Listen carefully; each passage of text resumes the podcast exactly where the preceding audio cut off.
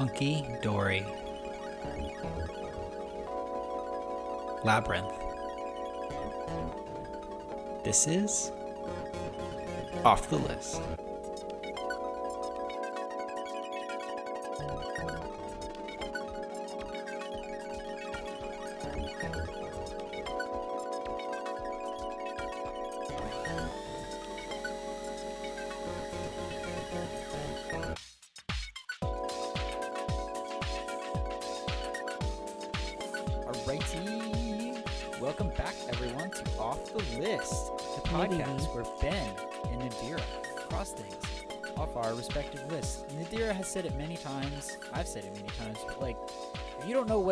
Did you end up here?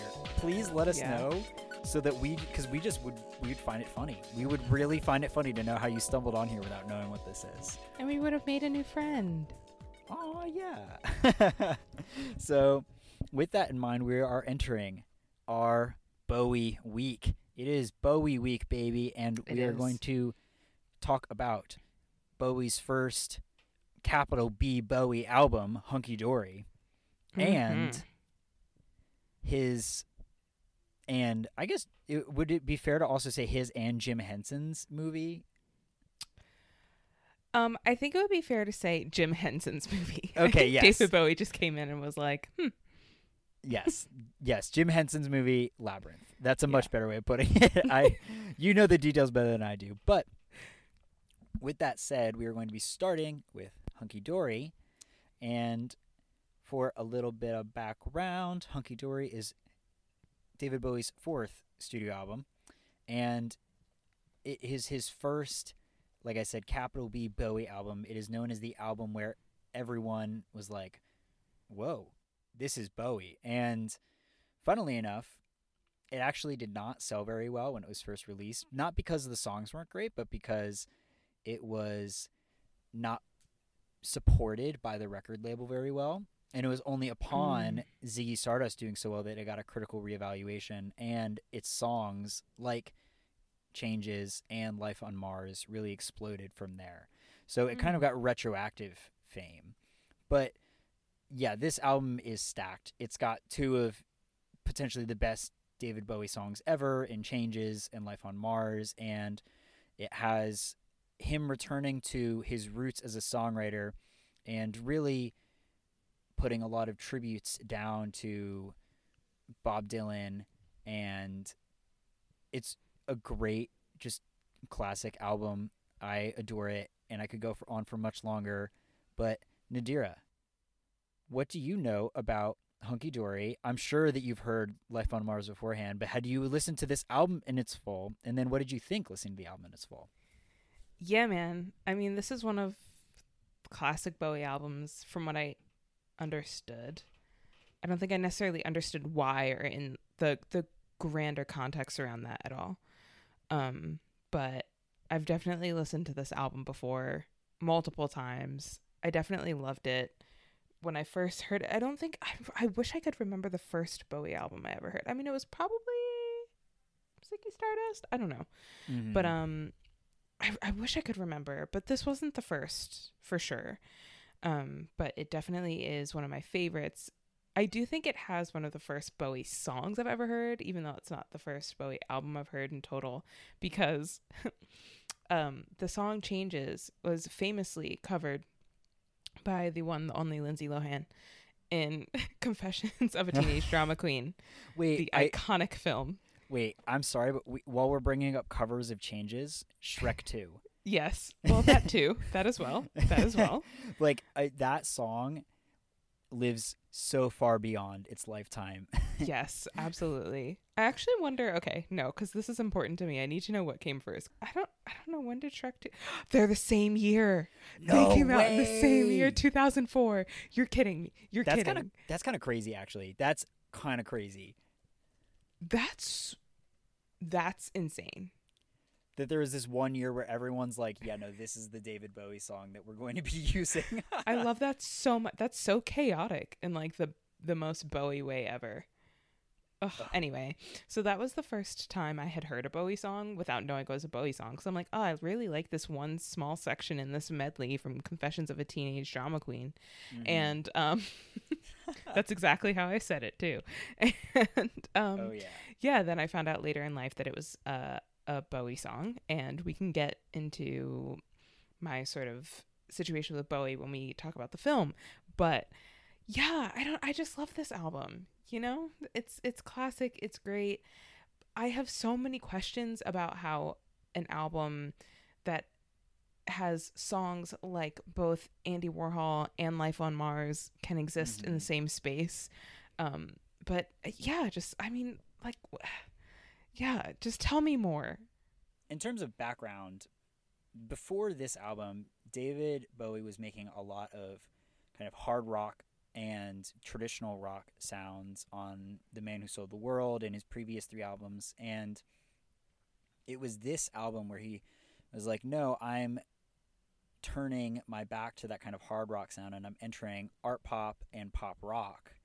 This is where he found himself and where he found Mm. Out his character.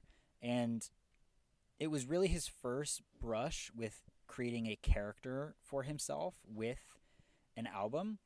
And funnily enough, that character, like the hunky dory character, that was inspired by the actresses of the Hollywood Golden Age. It's what's on the cover where he's sitting. Like, that was the reason why the label actually didn't want to promote this album because they figured that David Bowie would change his character again for the next album and it would be confusing for the listener. Oh, wow. Okay. And it's interesting to hear that because of how much he changed from, you know, Ziggy Stardust to Thin White Duke to like all of the different characters and how at that point that's what people loved is how every album there was a different character. But at the time that was not very common. And labels did not like that because they thought it was hard to kind of like promote. So that is a really interesting kind of like media background to it is like that he was one of the first artists to kind of have a different character for each album and to kind of force the labels to recognize that the people really liked that and really wanted that. But Hmm. because this was the first character, it did not do very well at the time. But regardless, the album is very specifically dedicated to Andy Warhol, Bob Dylan, and Lou Reed, who yeah. are all very clear sonic influences. Even Andy Yeah. Warhol, even though obviously he's not a musician, just the way that he creates his art and makes his pop art styles, they make sense within how he's creating his music. And when you sit down and just read about what he is musing about on this project, what it really is to me is David Bowie charting his course for the rest of his career and saying, I'm going out here and none of you will be able to catch up.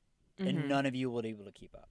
Mhm. And I think that he realized that himself where there are times or interviews where he's talked about changes where in that, you know, David Bowie since he's like, Yeah, you know, I guess thinking about it, it was kind of a classical contemporary idea on how I was going to change the industry. Like but every song on this album really feels so ingrained in our DNA as an American listener.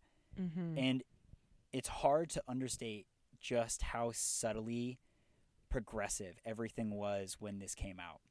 Everything that was done and the way he fused all of these kind of more heady, introspective, and country roots from like a Bob Dylan and a Lou Reed with the more art pop and pop aesthetics of other artists, and then like the Warhol comparison where you have kind of this larger idea he fused it all in such a sh- subtle and beautiful way with songs that are just a masterclass in writing. Like Life on everyone knows Life on Mars. You Yeah. can't but like I can't do enough or say anything new about that song that was not beautifully written at the time of his passing. Like that song is Mm. maybe one of the best songs ever written English speaking canon. yeah, the English English speaking canon, but and then like a personal favorite changes.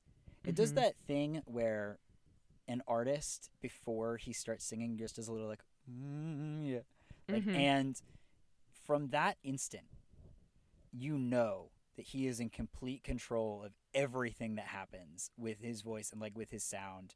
Just artists who are able to pull that off so confidently, ugh, Changes is one of my like favorite. It may be my favorite Bowie song, honestly.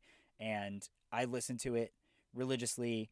When I went back to the sound to listen to it for the pod, I actually just looped Changes for an hour before I finally got to listen to the rest of it again. And Yeah.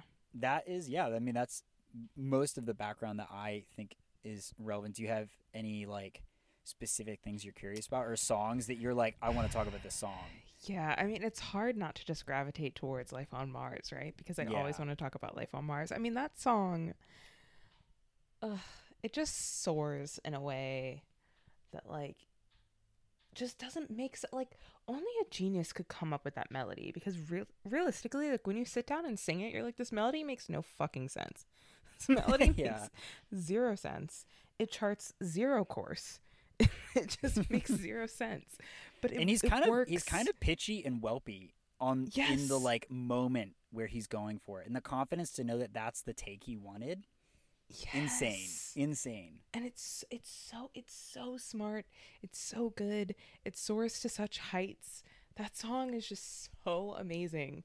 And again changes like we talked about probably the first bowie song i ever heard. So of course i have like this special place in my heart for it. I think life on mars might be my favorite bowie song. I mean it's hard. It's it's it's hard because there's there's there's there's there's so there's so many. Mm-hmm. and i love them all and the um, lyrics on this project are awesome too Yeah. Yeah, I it's actually really really hard to talk to talk about this album because it's just like so perfect. I feel like sometimes we run into the situation where it's like how do I say anything other than I love this. Oh my god, it's so good. Um but I love this. Oh my god, it's so good. Yeah, I think the title Hunky Dory is that that's not even a lyric on the album, is it? No, I at least I don't remember it being one. My I think that hunky dory is a play off of well, I mean the phrase hunky dory means like all okay. Like Mhm. all everything's hunky dory, everything's all right. Mhm. And when he was adopting this character of this Hollywood golden age that is Mhm. kind of known as the hunky dory character. He Mm. wanted this idea of a character who was everything's okay, everything's good, everything's perfect. So I think in his mind, he just took a modern phrase at, at the time of his, you know, recording of the album. He took the modern phrase of hunky dory and he said, "This is the character's name because everything is like hunky dory here." Yeah. It's not that the songs aren't happy cuz you know there are songs that are like true love songs on there and Mm-hmm. But it's the the tone of it doesn't give hunky dory. The tone of it gives like something else and so to title it hunky dory to me is just so fun. It's just, it's just Mhm. like it's just I guess it's just like redefining what is okay. You know? and that's the whole point of the album in essence is like i said it's him charting his course it's his saying i'm going to change this scene and i'm going to change the perspective moving forward and he did that in a lot of ways whether it be his kind of constant flirtation with queer culture um, despite his very kind of confused and polarizing relationship with actually being queer um, or his kind of embracing of these characters. And i think what has always been fascinating to me about david bowie's music not necessarily him as a person but his music and the way he creates art is how perpetually forward thinking he is and Mm. I think a lot of artists who are always looking forward and thinking, what can I do that's the next stage or something along that lines, a lot of them fall into this trap where they create something dissonant or odd sounding simply because they don't understand what the future will be. right. But David Bowie always grounded his future within what we were so familiar with. And it's why Yeah. it always feels so Mm. easy to go along on the ride. Like That's every everything that's on this album, you know, at the time when it came out, I'm sure felt like the future, but there's nothing on it that you couldn't grab to and instantly feel like you had a space on the spaceship with him. Right. Ugh. I want to be on Bowie's spaceship. Ugh. Absolutely. Yeah, absolutely. Well said. There's nothing there's nothing more we can say. All right. Um it's time to move on to more unfamiliar waters. Well, less familiar waters, I should say. um, to the 1986 cult classic, and again, we're talking true definition of a cult classic, the film Labyrinth. Knowing, I mean, I didn't That- even know it existed. yeah, knowing that Ben has never even heard of this movie, um, filled me with an unidentifiable feeling. Um, but something, a feeling that is equivalent to like everything was wrong with the world. And now we have fixed that. We have fixed that feeling. How does one describe Labyrinth? How does one do it justice? I don't know. I shall try. Labyrinth, again, released in 1986. It was directed and sort of conceptually conceived by Jim Henson, who, if you're like, that name sounds familiar, but I don't really know who that is. Jim Henson is the legendary puppeteer, actor, author, all the things. Um, he's credited for creating The Muppets and Mhm. Fraggle Rock. Um, and and through creating them up, it's creating half of my personality. Yes, exactly. Exactly. And I think anyone who is a kid who was raised on like PBS and public radio and all of that kind of stuff would say the same thing, you know? Um, he died in 1990 shortly after this film was released, and we can talk about that too. This film was also executive produced, which I didn't know until I looked it up for research for this podcast, but by none other than George Lucas. Um, so- it has everyone's fingerprints on it. It's so weird. Listen, I'm I'm I'm not done. Um, it stars David Bowie, of course, and Jennifer Connelly, who I mostly know is from being from Requ- Requiem for a Dream, um, but she's also been in tons of other stuff, including A Beautiful Mind and like Yeah. so so much other stuff. I mean, she's young in this film, but when you see her face, you'd be like, ah, yes, that girl. Mhm. there's just, like where do, where does one even continue? Um, Brian Henson, Jim Henson's son, did a lot of the work on the film. He was actually the puppeteer and voice behind Hoggle. Um, Frank Ooh. Oz was one of the um, I forget which character he played, but he was one of the puppets for one of the characters and also did some work on the film. Frank Oz, if you don't know, is also probably behind Jim Henson, the like second most famous puppeteer. He got his start on the Muppets. Jim Henson gave him his start. He's also Yoda. Frank Mhm. Oz is the Yoda. Um, and he also worked with Jim Henson besides the Muppets on other stuff, including their film Dark Crystal, which I haven't seen. Frank Oz is also the director of Derek DelGaudio's In and of Itself. I No love to bring that way. up. No yes, I love to way. break it full circle. And I know that I mentioned it in our podcast episode too, because I was so surprised when I found that out, but that is the truth. Damn. Yeah. Um Calvin Clash also does some work in this film. Calvin Clash is Elmo. Like the OG Elmo. Man, this So- okay. This this movie's fucking. I like I I could tell that it had like fingerprints on it, but this is way more than I even could have known. Labyrinth is about a young girl who it's kind of like a really truncated coming of age story. Um, she's kind of a brat, to be honest. Um, Mhm. she's asked to babysit her baby brother Toby. Her parents are clearly like somewhat exasperated with her, and she's clearly a girl who likes to live in the clouds and in her own fantasy realm. And like, well, not own, but the fantasy realm that she imagines, like from the books and stuff that she reads. Um, when the film first starts, you see her sort of like reciting lines from this book, The Labyrinth, um, and it's just all about like this Goblin King and all of this stuff. So she's asked to babysit her smaller brother Toby. She doesn't want to. Toby keeps crying. She's like, I don't want to deal with this. So she makes a wish and she asks for the Goblin King to take her baby brother Toby away. Lo and behold, the Goblin King shows up. It's David Bowie, and he does exactly that.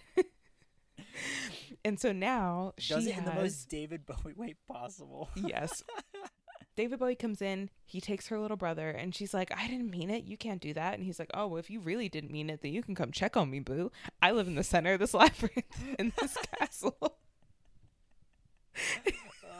God! And then it's her whimsical adventures through. yes. And then it's her whimsical adventure. And he's like, You have, I forget the original. It might have been like 13 hours at Yeah. the onset or something. but at the same time, he like shortens it arbitrarily halfway yeah through. yeah it, it doesn't matter but basically um he's like you have a certain amount of time to get to the center of the labyrinth and come get your brother and if you don't your brother's becoming a little goblin just like the rest of us and me and my little henchman and she's like um huh? And then here she is at a labyrinth and she has to go through different trials and tribulations obstacles riddles um, in order to make it to the center of this labyrinth and retrieve her brother. And through that whole process grows as a human being kind of like breaks that seal and becomes an older woman. The other tidbit to this is like clearly the goblin king wants a goblin queen or princess whatever Mhm. and this is his ploy to get a goblin queen like like it's very much like a i want her to forget about her brother while she's in this labyrinth and like stay with me. Like when she cut when she finally gets to the center i want her to like be in love with me is sort of the sub it's like very small subtext but is the subtext of the film. I mean, So I it- noticed it on my first watch. So. Yeah so so it's it's it's a little it's a little creepy. It's, it is a little creepy um but yeah that's the general plot of the film and it's very much follows the line it was inspired by a lot of things heavily including alice in wonderland and the wizard of oz.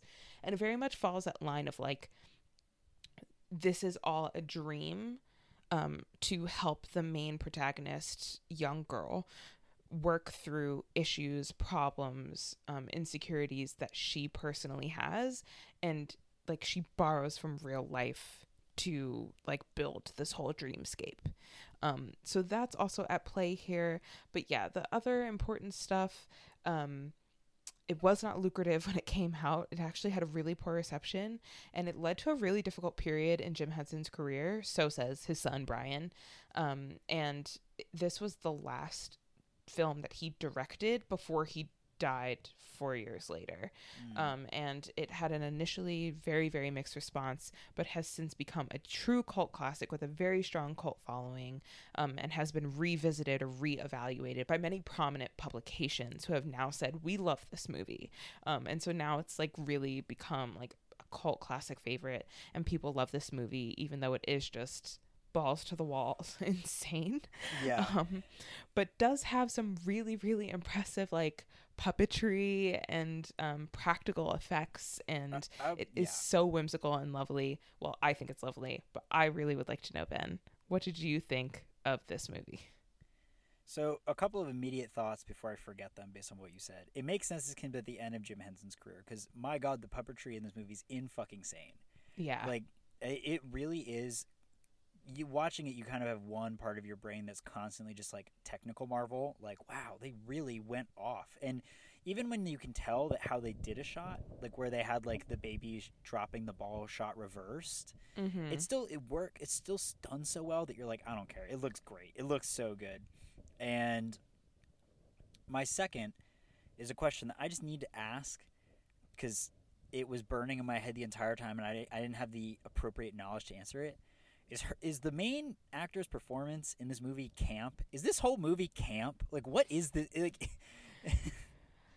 i mean i mean define camp in this way right? Like of course this whole movie is camp. Okay. But I don't think you can necessarily single out what like David Bowie plays a Goblin King in tights that are very tight, very tight very tight tights, and sings a whole song that he wrote specifically for this movie. By the way, um, that is, of course, a bop. Um, Mhm. Sings a whole song in the middle while puppet goblins are dancing around him. Of course, this movie is camp.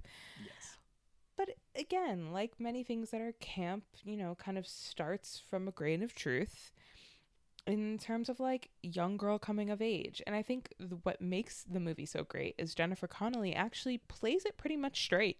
Like she plays it like a Mhm. girl who really believes that she's in this world and that her brother is about to die or be Yeah. kidnapped. Well, her brother was kidnapped, but you know, is a, it's about to be gone forever and she really has to save him and she really has to woman up and like do the right thing, make the right choices. And you can see her like there's one point after she solves a riddle which is probably besides the music scene like top three scenes of the whole film to me, where she has to Mm. choose which door to go through.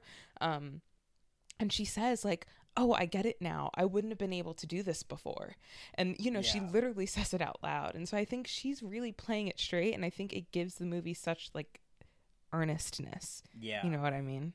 That's it, it's it's actually awesome you use that word because that is the two words that come to my head with this movie are earnest and whimsical. Like those, and Yeah. you use both of them in the description, and it really nails both of them. I think I kind of found it more like bemusing and entertaining that way Yeah. Than I did like, oh, I just love it. I was just kind of more like, what? That's where it's going. like, Yeah. and like how some of the problems are solved are very like silly and again, reuse the word whimsical. Um, I, I really thought like a lot of the characters are just so inventive and so fun. Ugh, Ludo. Ludo is so overpowered. Are you kidding? Ludo is my Ludo. Ludo. Ludo is my favorite character of the entire movie, and he is in. He's so He sweet. if this is if this is an anime, he is Gojo like Satoru. He is so powerful in this universe.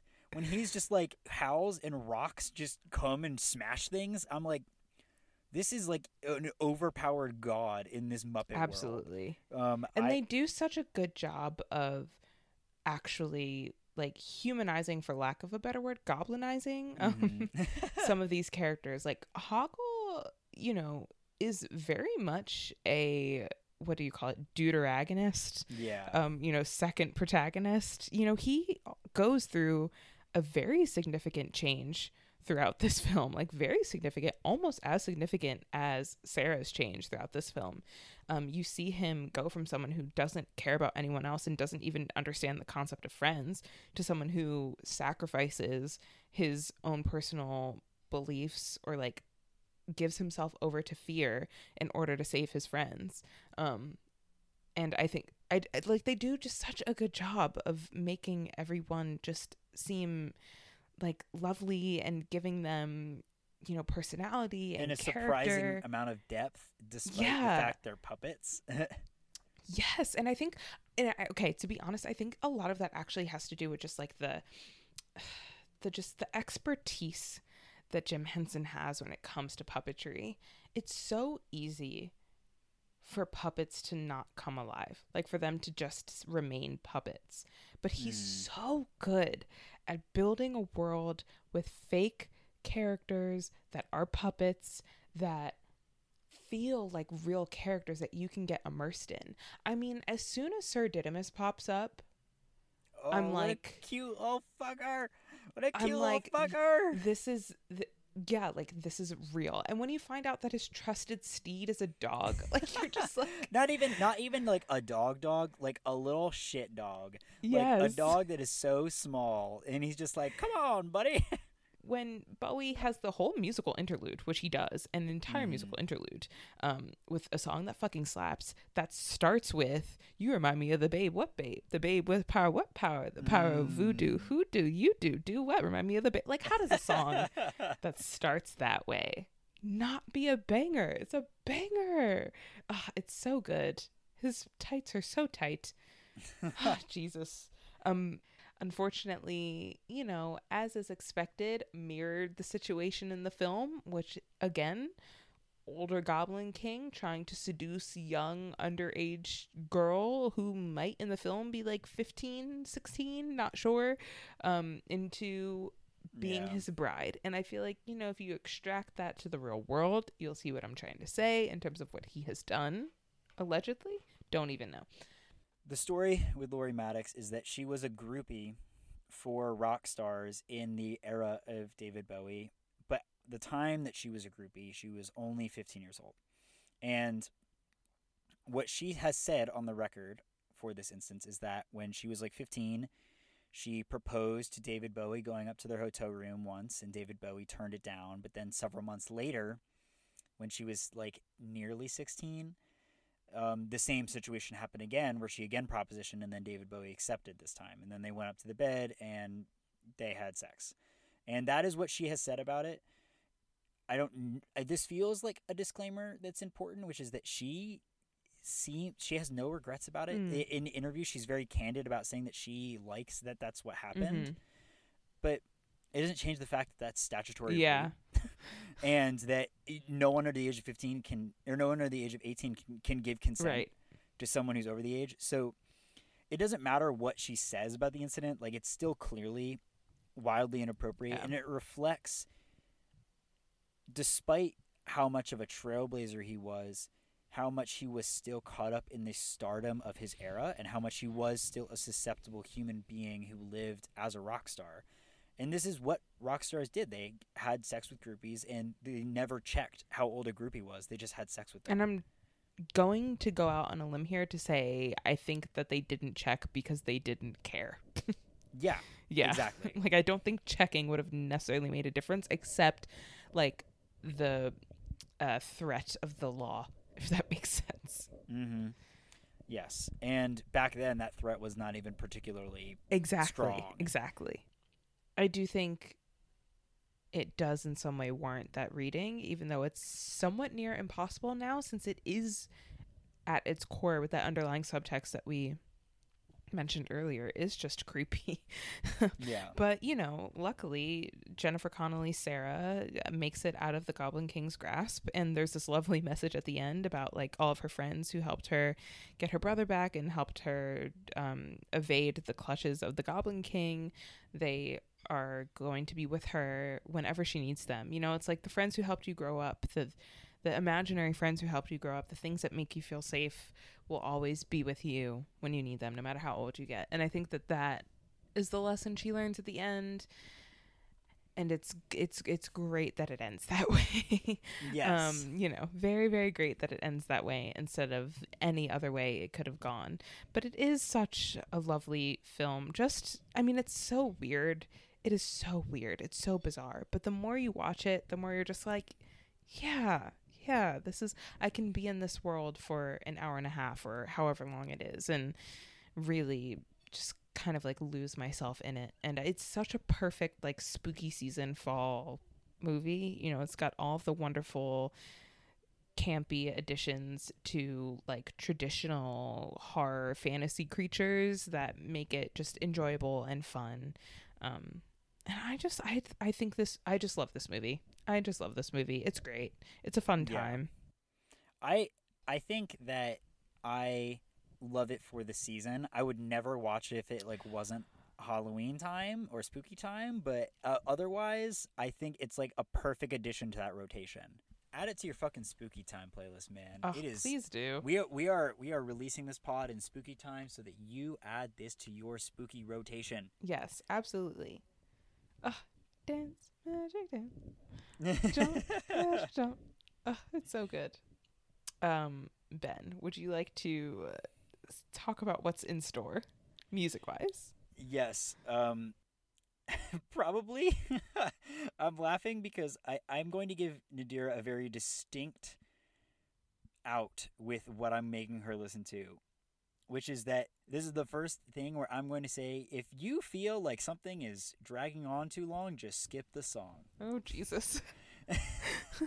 oh no! and the album you'll be listening to is To Be Kind by Swans, which is one of the most influential post rock groups from the 80s and now in the 2010s. They Mhm. had a really influential period in the 1980s, 1990s, and then they came all the way around and have had a run of three albums, the best of which being To Be Kind, that really are just incredible albums within like kind of the post rock and hard rock genre. Mhm. However, there is literally a song on this album that is 30 minutes long. That's unnecessary. Keep it. Which is why I am telling you. Like there are a couple songs in here that I know you won't skip. I really would not recommend it to you just so you have to like sit through nonsense for 2 hours. mm-hmm. There are just some songs that are like in like, you know, too long. Like 30 minutes is crazy. Mm-hmm. But there but even a lot of the 10 minute tracks on here, you will not think they're 10 minutes because of how well they pace them. I promise you. Okay, I think you might be uh, uh, underestimating my ability to be bored, but I will take your word for it. I would like to say I'm excited, but I don't know if excited is the right word. But you've Um, got you've got to skip on this time, so you you you can just get through. You can be like, look, it was a two-hour album. I listened to forty-five minutes. Great. Great. And I will promise you at least 45 minutes of my time. That is what I will um that is what I will promise you. Um yes. okay. So it's about that time in the pod where I have Ben watch a Coen Brothers film. It was when we were discussing this that I realized how much of a Coen Brothers stan I am. Before, I just thought, like, oh, these guys make films that I enjoy. But then when we were listing them, I was like, oh, this film is so good, and this film is so good, and this is one of my favorite films of all time, and this film is so good. Um, so it got to the point where I wanted to just choose anyone. And to be completely honest, I wanted to choose Fargo as a match for this album because I just want to watch Fargo again. but I don't think it's necessarily the perfect match for this album from the sample song that you sent me. Which even that I only listened to about half of, so we're we're on track. We're on track. Um, so the Coen Brothers' f- infamous film "No Country for Old Men" is your assignment for next week. I actually this is probably the most recent Coen Brothers film I've seen. Um, I think I only watched it for the first time like four or five months ago. Um, but I watched it and was like, I get it. I get the hype. And so I'm really excited to talk about it. I think it might pair well with this album, I hope. And if not, it would still an excuse for us to watch a Coen Brothers film. Listen to this album. Watch this movie, please, if you're just down for a fun, whimsical time that doesn't really make that much sense, um, that will surprise you. Then please add this to your spooky season rotation.